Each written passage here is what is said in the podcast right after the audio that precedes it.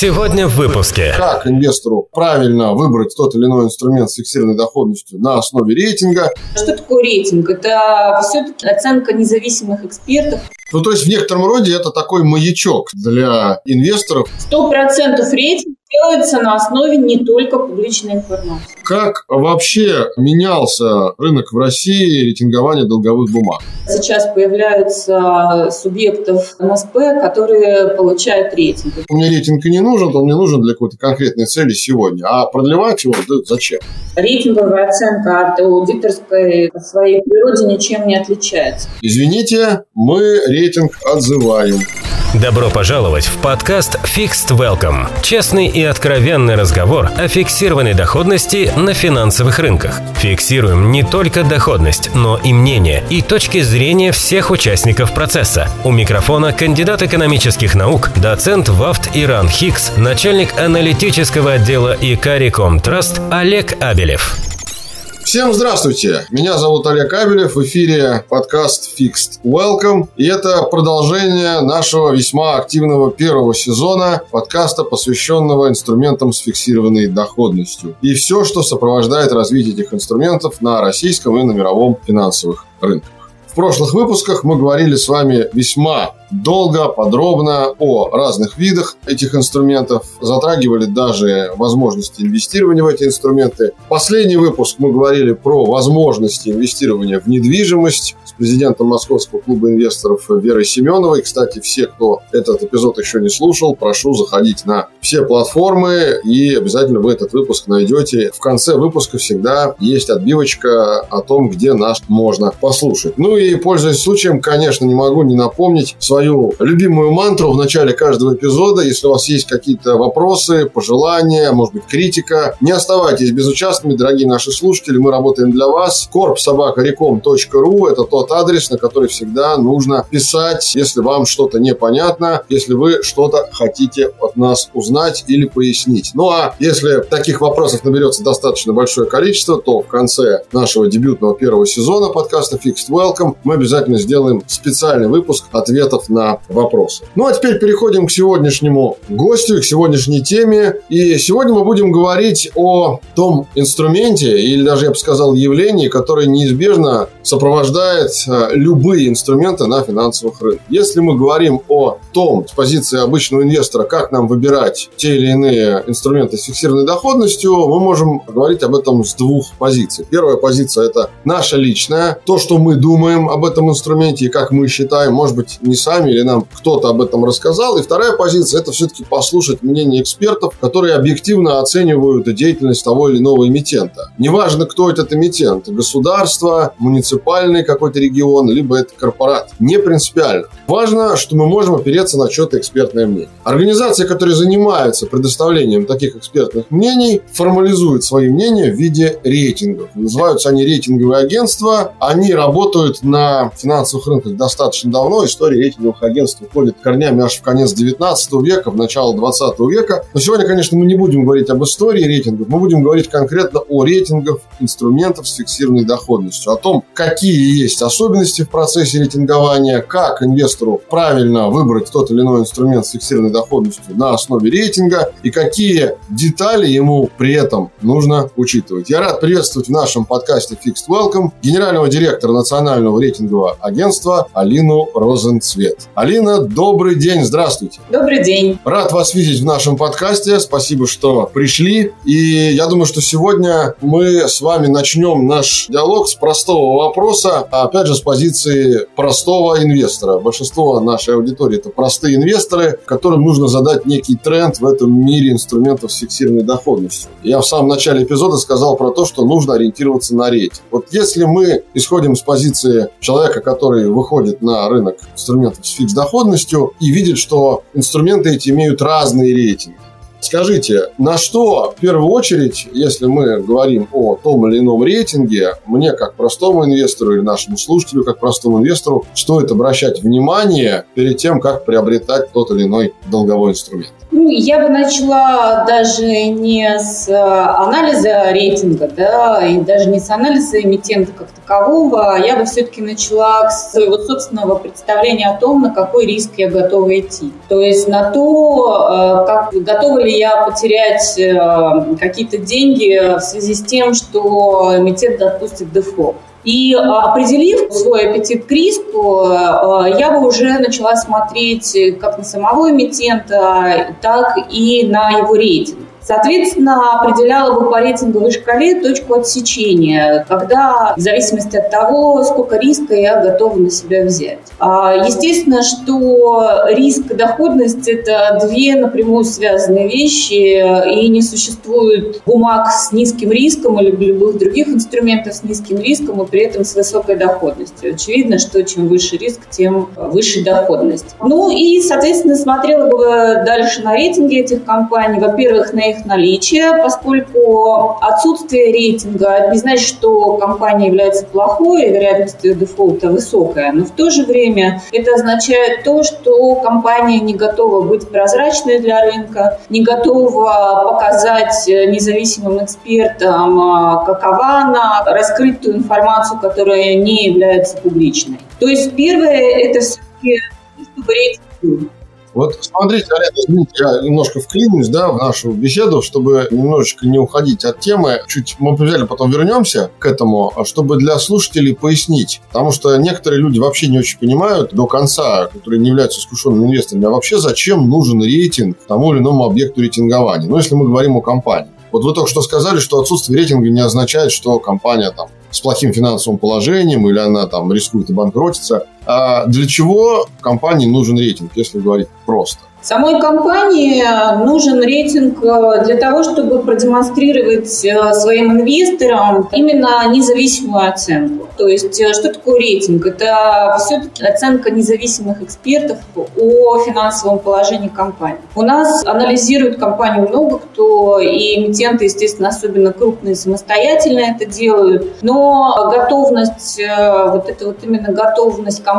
показать всю свою подноготную тем, кто кто смотрит на нее э, объективно, это и готовность к рейтингу. Это первое. Второе – это необходимость иметь рейтинг э, для тех компаний, которые размещаются на московской бирже, становится теперь правилом. Московская биржа очень неохотно допускает э, на свою площадку компании без рейтинга, именно по этой же причине. Третье – это скорее для компаний высокого уровня, там первого, второго уровня листинга, ориентированных не на частных эмитентов, а на институциональных инвесторов, поскольку поскольку у ряда институциональных инвесторов, там, пенсионных фондов, например, а, существуют ограничения по инвестициям в зависимости от уровня рейтинга. Соответственно, эмитенту нужно это для трех вещей. Показать, что он является прозрачным, открытым и готовым к независимому анализу.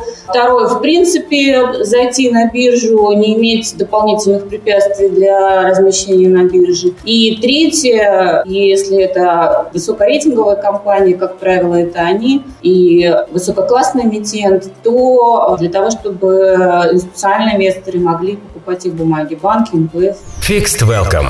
Смотрите, Алин, если мы говорим про выход на биржу, как одна из целей получения рейтинга для компании, просто поясните, я правильно понимаю, что если рейтинга у компании нет, то получить листинг там и войти в котировальные списки в тех или иных секциях на торговой площадке невозможно. Я правильно понимаю? Проблематично. Есть кейсы, когда все-таки размещаются эмитенты без рейтинга, но, как правило, биржа все равно берет с них обещание в ближайшее время получить рейтинг. Ну, если смотреть историю э, все-таки развития нашего фондового рынка, да, то мы увидим, что еще не так давно количество эмитентов без рейтинга было достаточно большим. Просто было потому, что биржа такого требования не устанавливала. Сегодня она его устанавливает. И она особенно просит рейтинги у компаний сектора там, высокодоходных облигаций, сектора роста, для того, чтобы все-таки у непрофессиональных инвесторов был четкий ориентир на то, насколько компания является финансово устойчивой. Ну, то есть, в некотором роде это такой маячок для инвесторов, что дополнительный фактор устойчивости для компании в виде рейтинга вот представленный, биржа его видит. Да,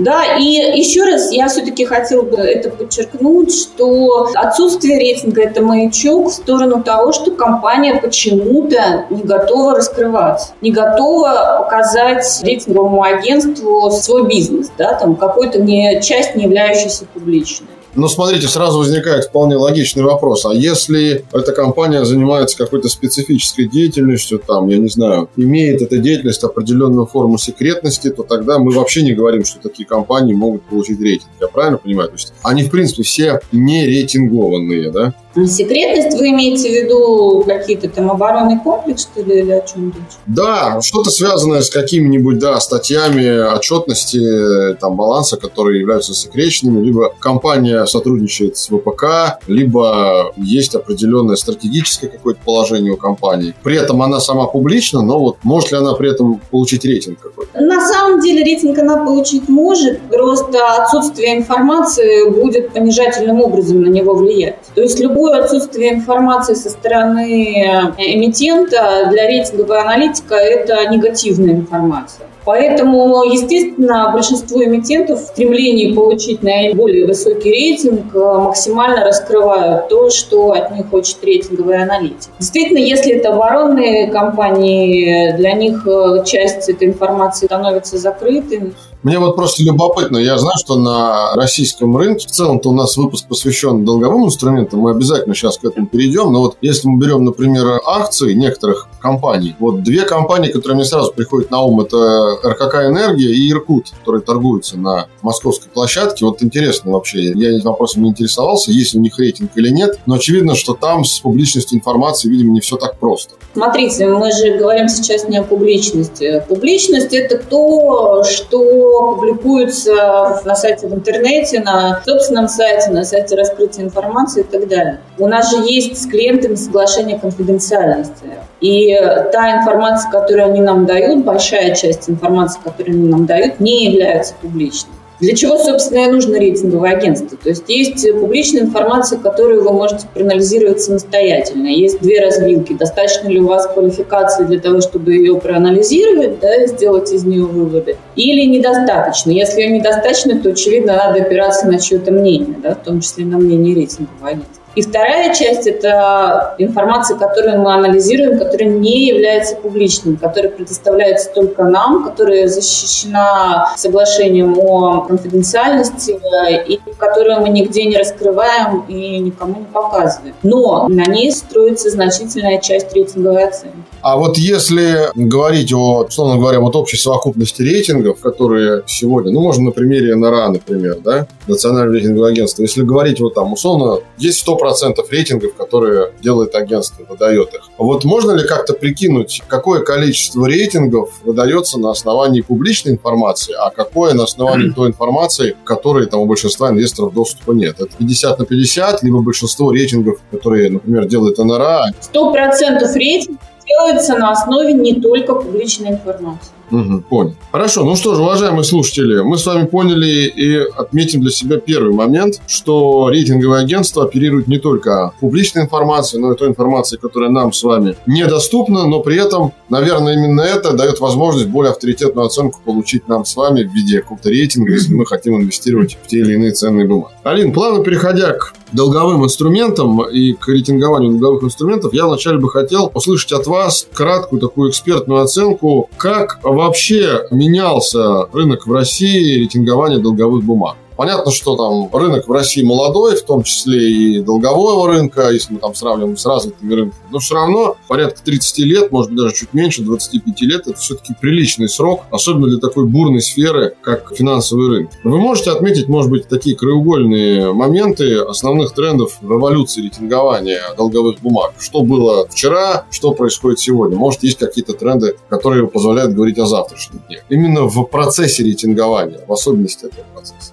Ну, если посмотреть на историю, то еще там, наверное, лет 10-15 назад э, о российских рейтинговых агентствах было мало что слышно. Некоторые из них начинали свою работу, в том числе НРА. Мы с 2002 года существуем как бренд. Но в основном доминировали иностранные компании, поскольку и рынок-то наш был облигационный, в основном ориентирован на иностранных инвесторов и крупных российских инвесторов, которым вполне достаточно было рейтингов иностранных рейтинговых агентств. Затем потихонечку начали развиваться российские рейтинговые агентства, ну, проходили такую стадию становления, довольно, скажем так, поверхностного отношения к рейтинговому анализу, пытались захватить таким образом рынок. Понятно, что эта история не очень хороша и не очень приятна, поскольку, в общем-то, можно ее характеризовать как этап возможности купить рейтинг. Да? Это не в смысле оплатить, а в смысле купить плюс-минус тот уровень, который интересен. Затем, когда у нас были введены санкции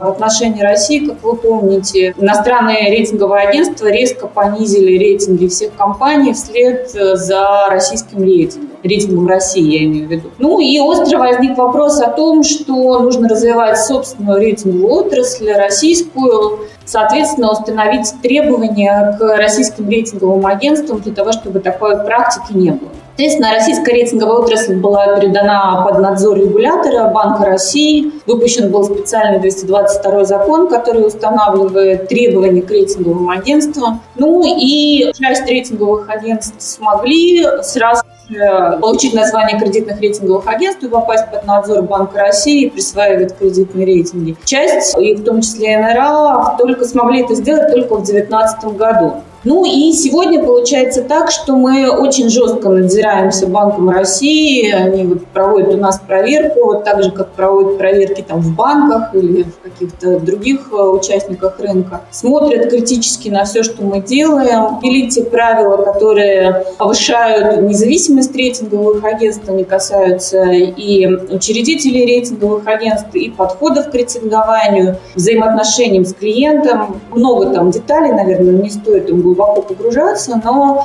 дальше работа продолжается. Да? То есть Банк России планирует и совершенствоваться в этом направлении для того, чтобы рейтинговые агентства были независимыми, реально независимыми, несмотря на то, что за рейтинги платит тот, кто их получает. Вот это вот тренд по развитию самой рейтинговой отрасли. Что касается компаний, которые получают рейтинги, вот э, я уже сказала, что сначала это были крупнейшие эмитенты, сейчас на рынок облигаций активно выходят субъекты МСП.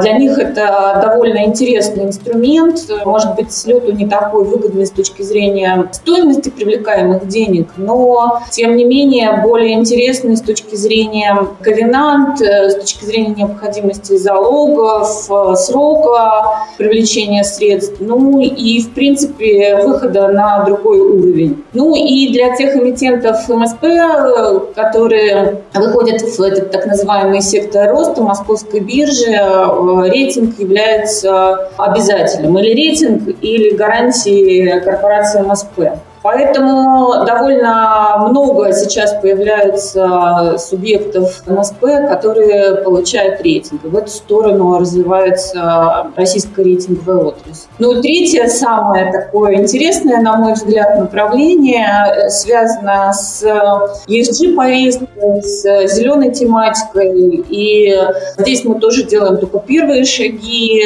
Но я думаю, что вот эта вот зеленость бумаг, ESG-рейтинги, их эмитентов может стать триггером, определенным э, пунктом внимания инвесторов э, с точки зрения надежности компаний, в которые они вкладывают свои средства. То есть речь идет не только о там, прямых финансовых показателей, но о целом широком наборе нефинансовых показателей, которые напрямую влияют, тем не менее, на устойчивость компании.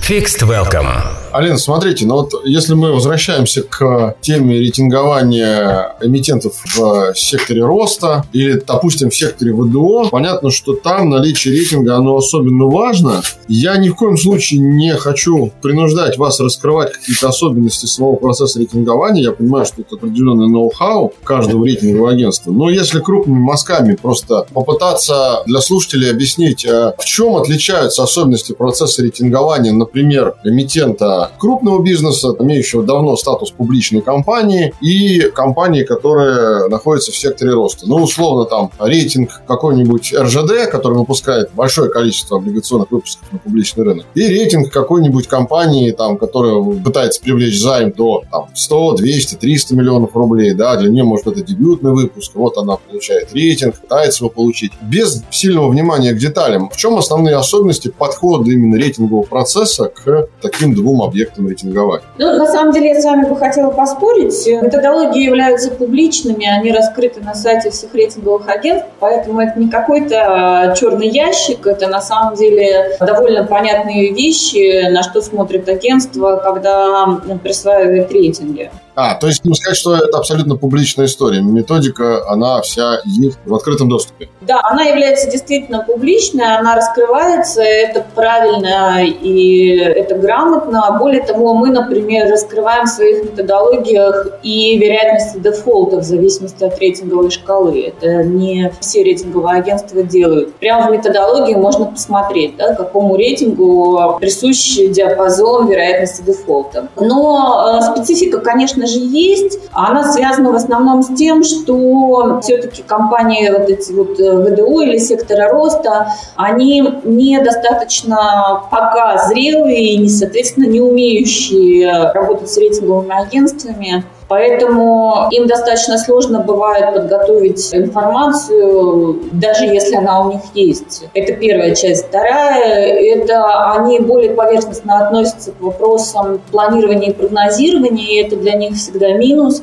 потому что рейтинг – это не точка, это не на сегодняшний день, это все-таки большая часть нем – это прогноз. Поэтому без, когда мы видим, что компания не построена систему планирования, финансового финансового планирования. В общем-то, говорить о ее финансовой устойчивости ну, довольно сложно. Соответственно, нужно хотя бы иметь со стороны собственных компаний какое-то видение ее дальнейшего развития. То есть в этом тоже есть специфика, потому что, конечно, у крупнейших компаний есть большие красивые стратегии, которые в том числе там размещены на их сайтах, которые они выполняют, и можно посмотреть динамику этого выполнения. То есть специфика скорее в том, что э, сам по себе эмитент э, не не применяет пока вот такие вот э, все современные э, подходы к выстраиванию бизнеса. Но в то же время мы стараемся смотреть э, не на форму, а на содержание. Если в компании там нет э, не знаю, совета директоров, при этом решения принимаются коллегиально, и есть все-таки какое-то внимание со стороны там, риск-менеджеров или каких-то там еще людей, ответственных за риск, э, к принятию решений в компании, то это для нее будет плюсом, несмотря на то, что у нее там нет совета директоров или специального специального подразделения, которое занимается риском. Вот специфика в том, что нет возможности посмотреть по бумагам, а нужно углубляться в бизнес и смотреть э, детали именно, как организован бизнес, насколько качественно он функционирует. Это я имею в виду не финансовые показатели. Финансовые показатели, конечно, плюс-минус анализируются одинаково, потому что есть долговая нагрузка, значит, она есть. Тут не важно, какой размер бизнеса, важно, каков ее объем по отношению к показателям работы самой компании. Угу. Ну вот если мы говорим о периодичности рейтингования, вы правильно сказали, что это не какая-то точка. Я вот хочу к этим словам вашим привязаться и от них, оттолкнувшись, задать следующий вопрос. Мы все понимаем, ну там, пользуясь терминами из физики, что есть статические системы, есть динамические системы. В данном случае, если мы говорим о периодичности рейтинга, то, безусловно, по отношению к объекту рейтингования комитент – это динамическая система, потому что рейтинг не является бессрочным, да, он должен через какой-то период времени подтверждаться. Или там заново компания должна проходить процесс рейтингования. В связи с этим такой вопрос. А насколько вообще сегодня есть понимание у компаний, ну, может быть, даже вот конкретно, если мы говорим о сегменте ВДО, что нужно это делать периодически, что нет такого ощущения, что вот я один раз получу рейтинг, вот я его получил, я его показал инвесторам, показал профучастникам, вот смотрите, ребята, у меня есть рейтинг, у меня в этом смысле все хорошо, объективная оценка, а после этого мне рейтинг и не нужен, он мне нужен для какой-то конкретной цели сегодня, а продлевать его да, зачем? Не бытует такой точки зрения на рынке? Либо все-таки, если компания начинает рейтинговаться, она понимает, что это всерьез и надолго, и нужно постоянно переподтверждать свое положение для того, чтобы снова получить там рейтинг не хуже предыдущего, а может быть и лучше. Ну, мы это всегда проговариваем с нашими клиентами, особенно, естественно, теми, которые получают рейтинг впервые. Это, во-первых. Во-вторых, это часть нашего договора. В договоре прописывается то, что мы осуществляем ежеквартальный мониторинг, и более того, можем в любой момент времени попросить у компании дополнительную информацию, она обязана нам ее предоставить. То есть компании понимают, что это не разовая акция, это все-таки постоянный процесс. Ну и мы делаем, осуществляем мониторинг, несмотря на то, что он ежеквартальный, это прописано в законе, что мы должны его делать ежеквартально. Он, по сути, делается онлайн, то есть аналитики по тем компаниям, которые они ведут, ежедневно анализируют информацию, точнее, есть она или нет. И она не всегда есть. Если она есть, то, естественно, они ее преломляют с точки зрения влияния на рейтинг.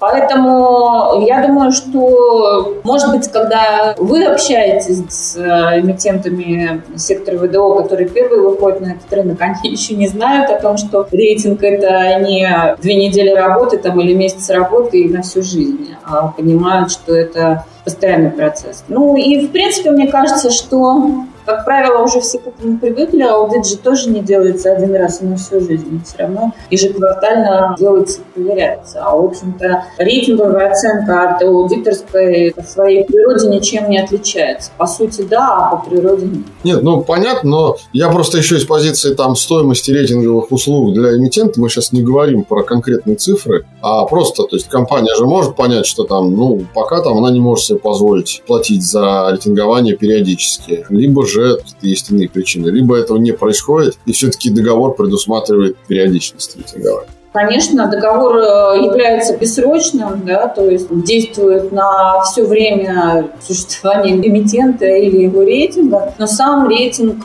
действует один год. То есть э, вот если мы присвоили, то рейтинг действует 12 месяцев. Что произойдет через 12 месяцев? Теоретически эмитент может отказаться от рейтинга или поменять рейтинговое агентство. Такая практика существует, э, но остаться без рейтинга для эмитента, у которого облигации уже обращаются на бирже, это значит резко понизить стоимость своих облигаций, ну и как бы по большому счету можно таким образом и дефолт спровоцировать. Ну и, соответственно, резко снизить доверие, в первую очередь, наверное, да. Конечно. Действительно, это следствие э, снижения доверия. То есть отозванный рейтинг всегда вызывает вопросы, почему компания отказалась дальше рейтинговаться. Э, потому что отзывов бывает два. Первый отзыв – это вот когда действительно компания отказалась от дальнейшего рейтингования. Второй отзыв – если компания не предоставила информацию в рамках мониторинга. И оба сценария плохо влияют на понятный для инвесторов о том, что с компанией что-то происходит не так, если она отказывается дальше раскрываться. Fixed Welcome.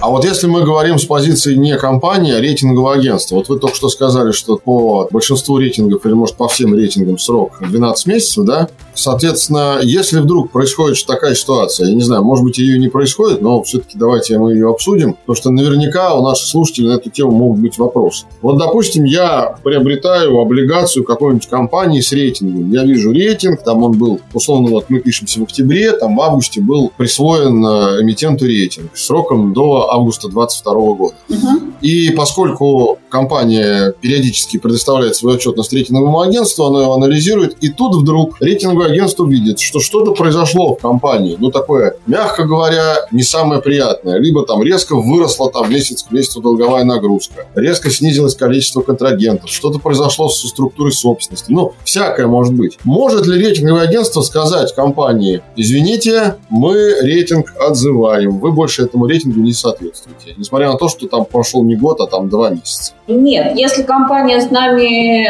продолжает коммуникацию, то когда происходит такого рода кейсы, как вы описываете, что делают рейтинговые аналитики? Они вносят измененные показатели в модель и смотрят, приводят эти показатели к изменению уровня рейтинга. Если приводят, то они начинают активно выяснять у клиента, что произошло, да, то есть что они с этим собираются делать, почему произошло. Ну вот смена, например, структуры собственности, это же не значит, что это все конец, что кредитоспособность компании упадет. Может быть, наоборот, приходит какой-то более сильный собственник, который приведет дополнительный бизнес. То есть э, аналитики на то они аналитики для того, чтобы анализировать все, что происходит. И э, дальше уже принимается решение, что будет с рейтингом. И первое действие, как правило, это либо снижение рейтинга, либо его постановка его на потенциальный пересмотр. В рейтингах то, что называется прогноз. Если э, установлен прогноз развивающийся, то это говорит о том, что агентство на сегодняшний момент понимает, что что-то происходит, но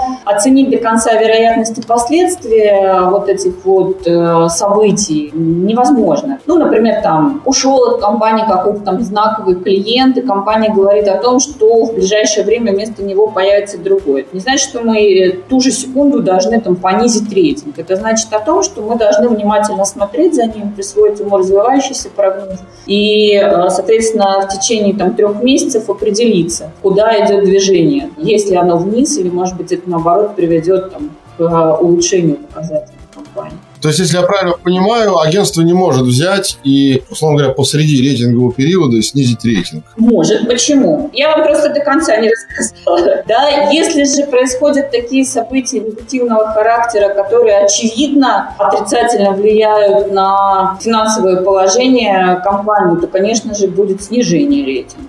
То есть это сто процентов. То есть, опять же, обращаюсь к нашим слушателям, чтобы они себе отметили, что то, что компания получила какой-то рейтинг сроком на год, это еще не значит, что на этот год с этим рейтингом железно проживет. Это абсолютно не панацея. Я правильно понимаю? Ну да. Он может двинуться вверх, и вниз, и может остаться таким же. Но жизнь, она прекрасная, непредсказуемая, компании много чего делают да, за этот год. Поэтому мы за ними смотрим, поэтому мы их и мониторим.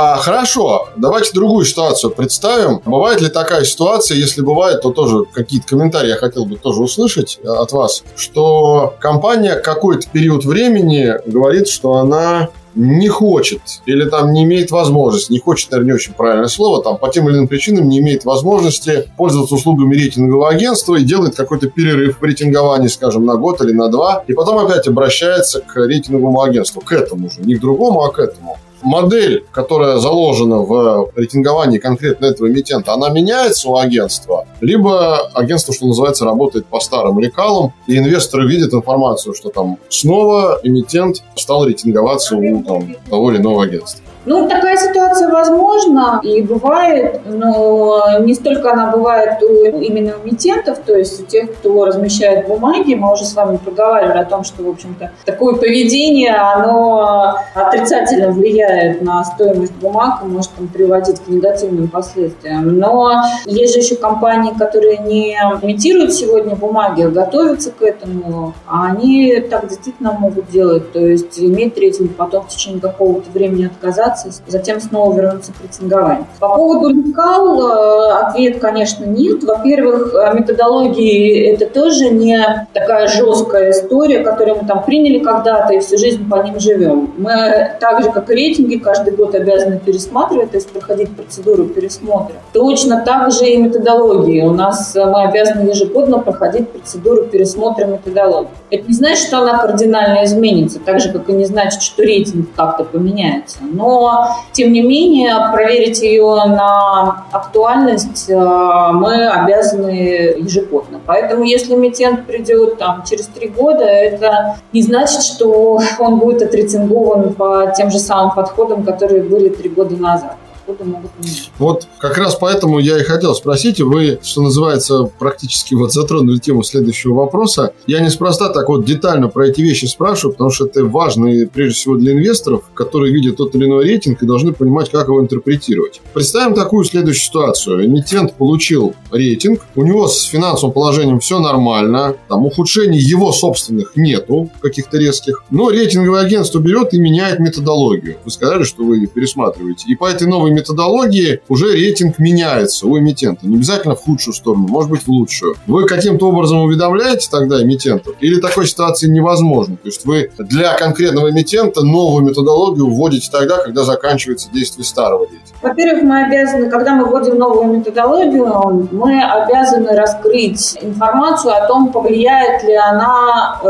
на уровень присвоенных рейтингов. То есть э, это существенная вещь. Делая новую методологию, мы внимательно смотрим на то, как она повлияет на уровень рейтингов, присвоенных компаниям сегодня. Это первое. Второе, мы информируем, естественно, о новой методологии. И, конечно же, если это повлияет на рейтинги, мы запускаем процесс пересмотра рейтингов, и э, это будет э, известно эмитенту.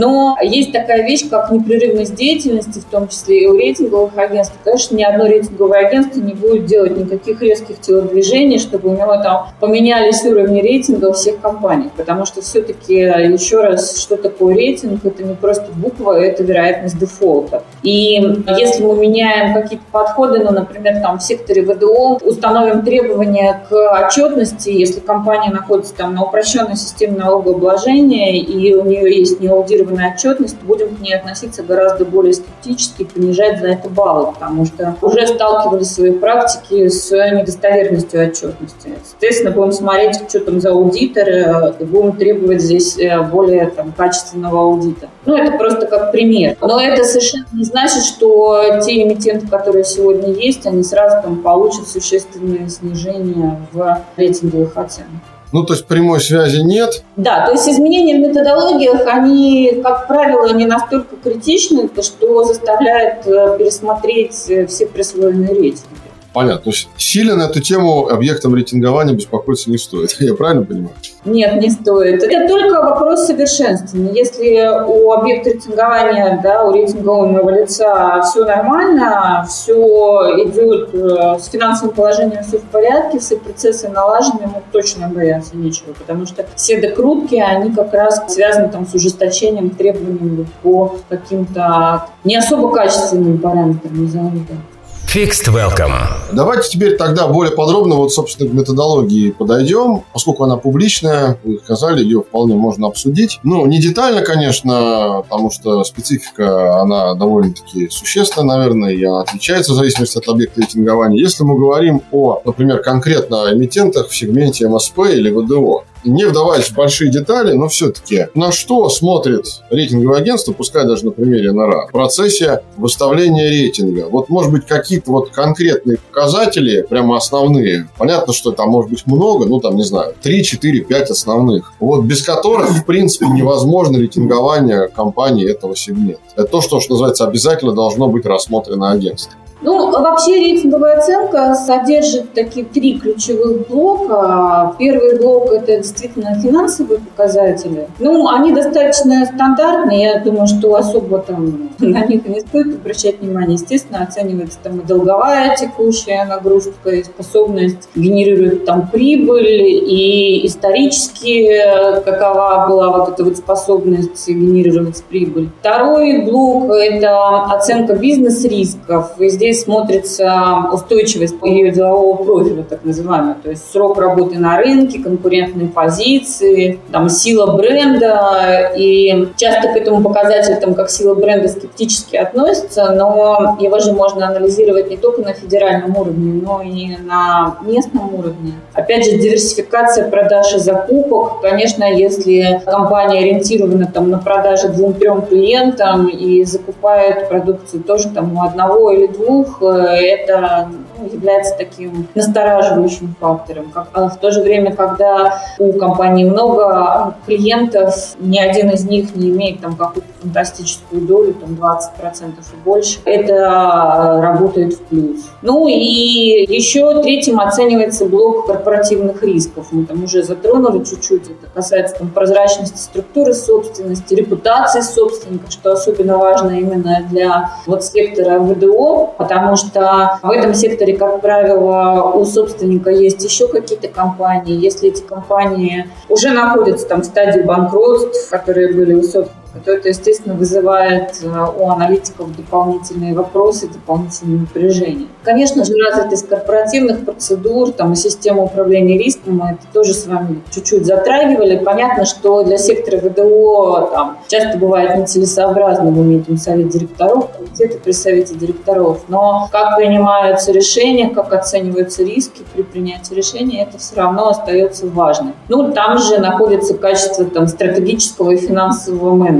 Опять же, анализируется это с точки зрения защищенности кредиторов, э, инвесторов. То есть живет она сегодняшним днем или все-таки планирует завтрашний и эти планы выполняет. Сегодня мы еще, кстати, включили еще четвертый блок. Это факторы ESG, устойчивого развития, это экология, социальные вещи, кроме корпоративного управления, которое так уже у нас всегда было. И несмотря на то, что компании ВДО, они небольшие, в то же время, если они там положительно влияют их деятельность на экологию, если они в отношении своих сотрудников реализуют там социальные программы, это тоже может э, быть дополнительным плюсом. А, Алина, вот если мы говорим о вот этих блоках, на которые смотрит агентство при рейтинговании, я хотел бы сосредоточить свое внимание на деятельности тех компаний, пускай даже в сегменте ВДО, которые работают не только на местном, на национальном рынке. Потому что как только компания выходит со своей продукцией на международные рынки, сразу возникает огромное количество факторов, которые формируют внешнюю среду. Я от вас не услышал словосочетание анализ внешней среды, может, это было в каком-то из блоков. Но как бы продолжая вопрос, есть ли какая-то особенность в подходе к рейтингованию компании, которая работает только на национальном рынке в рамках масштаба малого и среднего бизнеса, скажем, и тех компаний, которые работают из зарубежными контрагентами. Потому что сразу появляются страновые риски, сразу появляются валютные риски, сразу появляется риск на контрагента, на торгового посредника и так далее, и так далее. Либо я все очень сильно преувеличиваю, никто этого в расчет себе не берет. Правильно, вы меня совершенно грамотно поправили. Конечно же, существенной частью анализа является анализ отрасли, в которой работает компания, рынков, в котором работает компания. Естественно, аналитики смотрят прогнозы. Вы, может быть, часто видите аналитические отчеты, которые публикуют рейтинговые агентства. Они являются бесплатными, и это, по сути, побочный продукт текущей деятельности аналитика, потому что аналитик должен анализировать отрасль и прогнозировать, что с ней будет хотя бы в той же самой годовой годовой перспективе. Поэтому, конечно, отрасль анализируется, рынок, на котором работает клиент, анализируется, его емкость э, и его там стабильность. Правильно вы говорите, что если компания выходит на международный рынок, то у нее появляются дополнительные риски, и эти риски анализируются. Но нужно понимать, что рейтинговая оценка, она комплексная, и любой относительно, может, кажущийся минусом фактор, с другой стороны, является плюсом, потому что здесь появляется появляется диверсификация по рынкам, да, и если компания там на международном рынке э, начинает довольно активно работать, начинает занимать позиции, это будет ей прям в плюс. Не значит, что один процент от американского рынка заработал. Понятно, что это не об этом речь, но если у нее есть несколько компаний, с которыми она заработает за рубежом, это будет ей работать в плюс с точки зрения оценок бизнес-рисков, именно вот устойчивости деловой активности компании. Ну и в любом случае, конечно, если э, компания выходит на международный рынок, действительно она должна понимать и анализировать те риски, которые с этим связаны, включая валюту.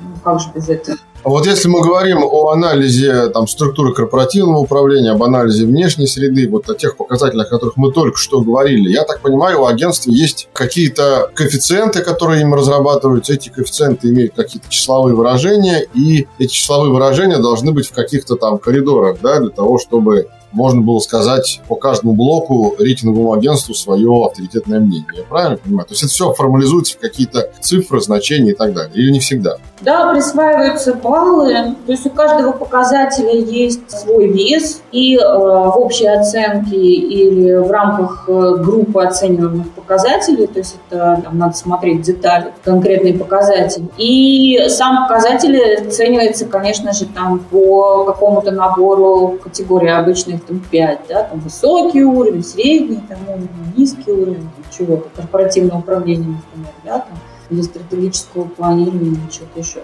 4-5 э, категорий есть. И, соответственно, от этой категории и зависит присвоенный балл, а затем уже комплексная интегрированная оценка. Fixed Welcome. Скажите, а, а рейтинговые агентства вообще в процессе выставления рейтингов как-то ориентируются на те оценки рейтинговые, которые по этим же объектам рейтингования выставляют другие рейтинговые агентства? Или это вообще не должно волновать агентство? Потому что я вспоминаю историю, вы, наверное, тоже ее прекрасно помните, я не помню, она была, по-моему, несколько лет назад, когда рейтинговое агентство Китая, Дагон, довольно-таки известное, выставило рейтинг Китаю как суверенный выше, чем Соединенным Штатам Америки. Понятно. Это ясно. Да, тут э, в страновые рейтинги, конечно, очень много вмешивается политики, это действительно так. Но, в принципе, поскольку рейтинговая шкала единая для всех российских кредитных рейтинговых агентств, то и вероятность дефолта в рамках рейтинговой шкалы плюс-минус единая. То есть, по идее, рейтинги не должны отличаться друг от друга как-то там существенно. Ну, на один плюсик может отличаться, ну, на два в самом таком существенном случае. Но если идет большой отрыв там на три, а не дай бог на четыре ночи, то тут уже вопрос к рейтинговому агентству и адекватности в оценке. То есть, когда мы присваиваем, мы не смотрим, но это должно происходить происходить автоматически, потому что вероятности дефолта плюс-минус э, совпадают. То есть это, как правило, происходит э, само по себе, скажем это так. Ну вот, и, ну, как бы, понятно, что каждый наш клиент, да, заинтересован в том, чтобы рейтинг его был как можно выше, но мы здесь боремся с нашим желанием получить клиента и с нашей ответственностью, потому что, в принципе, считаем, что, несмотря на то, что нам платят компании, эмитенты, пользователь, клиент наш – это не они, а клиент наш – это пользователь рейтинга. Поэтому мы должны работать в интересах нашего клиента и быть здесь объективны при разработке скорее методологии да, и рейтинговых моделей. То есть, в принципе, сравнение идет, э, но не на уровне присвоения рейтинга, а на уровне разработки методологии. То есть если наши методологии, мы, кстати, эту информацию даем Банку России, когда мы разрабатываем методологию, мы даем ему информацию о том, как наши рейтинги будут коррелировать с присвоенными рейтингами других рейтинговых агентств. Угу. Ну, тогда вот следующий мой вопрос, он покажется вам, может быть, немножко странным, а может быть, даже и глупым, но я думаю, что у слушателей он возникнет точно. Значит, вот если мы говорим, что там плюс-минус по одному и тому же объекту рейтингования у большинства рейтинговых агентств примерно одинаковая оценка, которая может не сильно различаться, тогда у меня вопрос с позиции того, кто эти рейтинги читает, кто эти рейтинги потребляет как сторонний инвестор, который не искушен там в знании методологии. А зачем тогда мне такое большое количество рейтинговых оценок вот этого эмитента, если они все про плюс-минус одно и то же, и примерно у всех одна и та же рейтинговая оценка? А, то есть вопрос состоит в том, зачем некоторые эмитенты имеют э, больше, чем там один-два рейтинга. Вы это хотите сформулировать? Я не совсем поняла вопрос. Я с позиции даже не эмитента, а с позиции того, кто эти рейтинги читает, кто их потребляет. То есть эмитент, понятно, что, наверное, он имеет там много рейтингов, чем больше у него рейтингов, тем, наверное, условно говоря, доверие к эмитенту больше. А вот с позиции инвестора, который хочет купить ценную бумагу, облигацию там какого-нибудь эмитента, и он видит, что этого эмитента отрейтинговало там три агентства, и плюс-минус оценки, как вы сказали, они там не могут сильно различаться. Вот они примерно одинаковые. Тогда не получается ли самая нейтрализация этих рейтинговых оценок этими агентствами друг другу по отношению к эмитенту в глазах инвестора? Вот я про это. Я бы на месте инвестора, наверное, подумала о том, что если оценки все плюс-минус одинаковые, то это точно объективная оценка. Потому что бывает по-разному все. Это раз. Во-вторых, э, это дополнительная возможность проанализировать э, пресс-релизы. И если посмотреть по одному и тому же эмитенту пресс-релизы разных агентств, могут э, быть обращено внимание на разные факторы, да, несмотря на то, что оценки одинаковые, совокупные оценки одинаковые. То есть единство оценок плюс-минус, да, это не означает единство подходов. Кто-то может больше уделять внимание одним показателям, какое-то агентство может больше уделять внимание другим показателям. Интегрированная оценка получается совокупно плюс-минус одинаково, но внутри расстановка может быть разная. Поэтому имеет смысл почитать пресс-релизы и посмотреть, может быть, там обращается внимание на что-то другое. То есть я бы изучала пресс-релизы всех рейтинговых агентств, кто присылал рейтинги. Потом есть еще вопрос вопрос, наверное, скорости реакции, там, качества работы всех агентств, да, там, какое агентство быстрее реагирует на какие-то изменения. Ну и третье, это, например, распределенность по времени, да, там, условно, одно агентство присвоило в январе, другое там в марте, третье в октябре. Опять же, несмотря на то, что существует постоянный мониторинг, глобальный пересмотр глубокий делается при отсутствии факторов один раз в год. Поэтому, если есть такое распределение, ну, тоже полезно посмотреть. То есть, с точки зрения инвестора, я бы вот э, так к этому относилась. Ну что же, я примерно уже понимаю, чему будет посвящен мой последний вопрос. Время неумолимо уходит, поэтому как раз мы плавно с вами подвели тему к пресс-релизу. И поскольку мы работаем все-таки для, скорее, больше инвесторской аудитории, последний мой вопрос будет посвящен именно трактовке оценки рейтинговой и пресс-релиза. Вот я получил в руки пресс-релиз какого-то рейтингового агентства. Может быть, даже нескольких рейтинговых агентств. Ну, может быть, двух или трех. Мне, как неискушенному искушенному инвестору в рамках бизнеса данной компании. Вот на что мне в первую очередь обращать внимание, когда я беру в руки распечатанную версию пресс-релиза. Я вижу там рейтинговую оценку, вижу комментарии. Вот прям что нужно искать глазами в первую очередь, что во вторую. Ну, если бы пресс-релиз был 100-страничный, наверное, ваш вопрос имел бы смысл. Мне кажется, что, в общем, прочитать полторы странички пресс-релиза – это несложно. И э, мне кажется, что важно там все, кроме там каких-то общих слов. Ну, кроме предлогов, точек и запятых, я понял, да.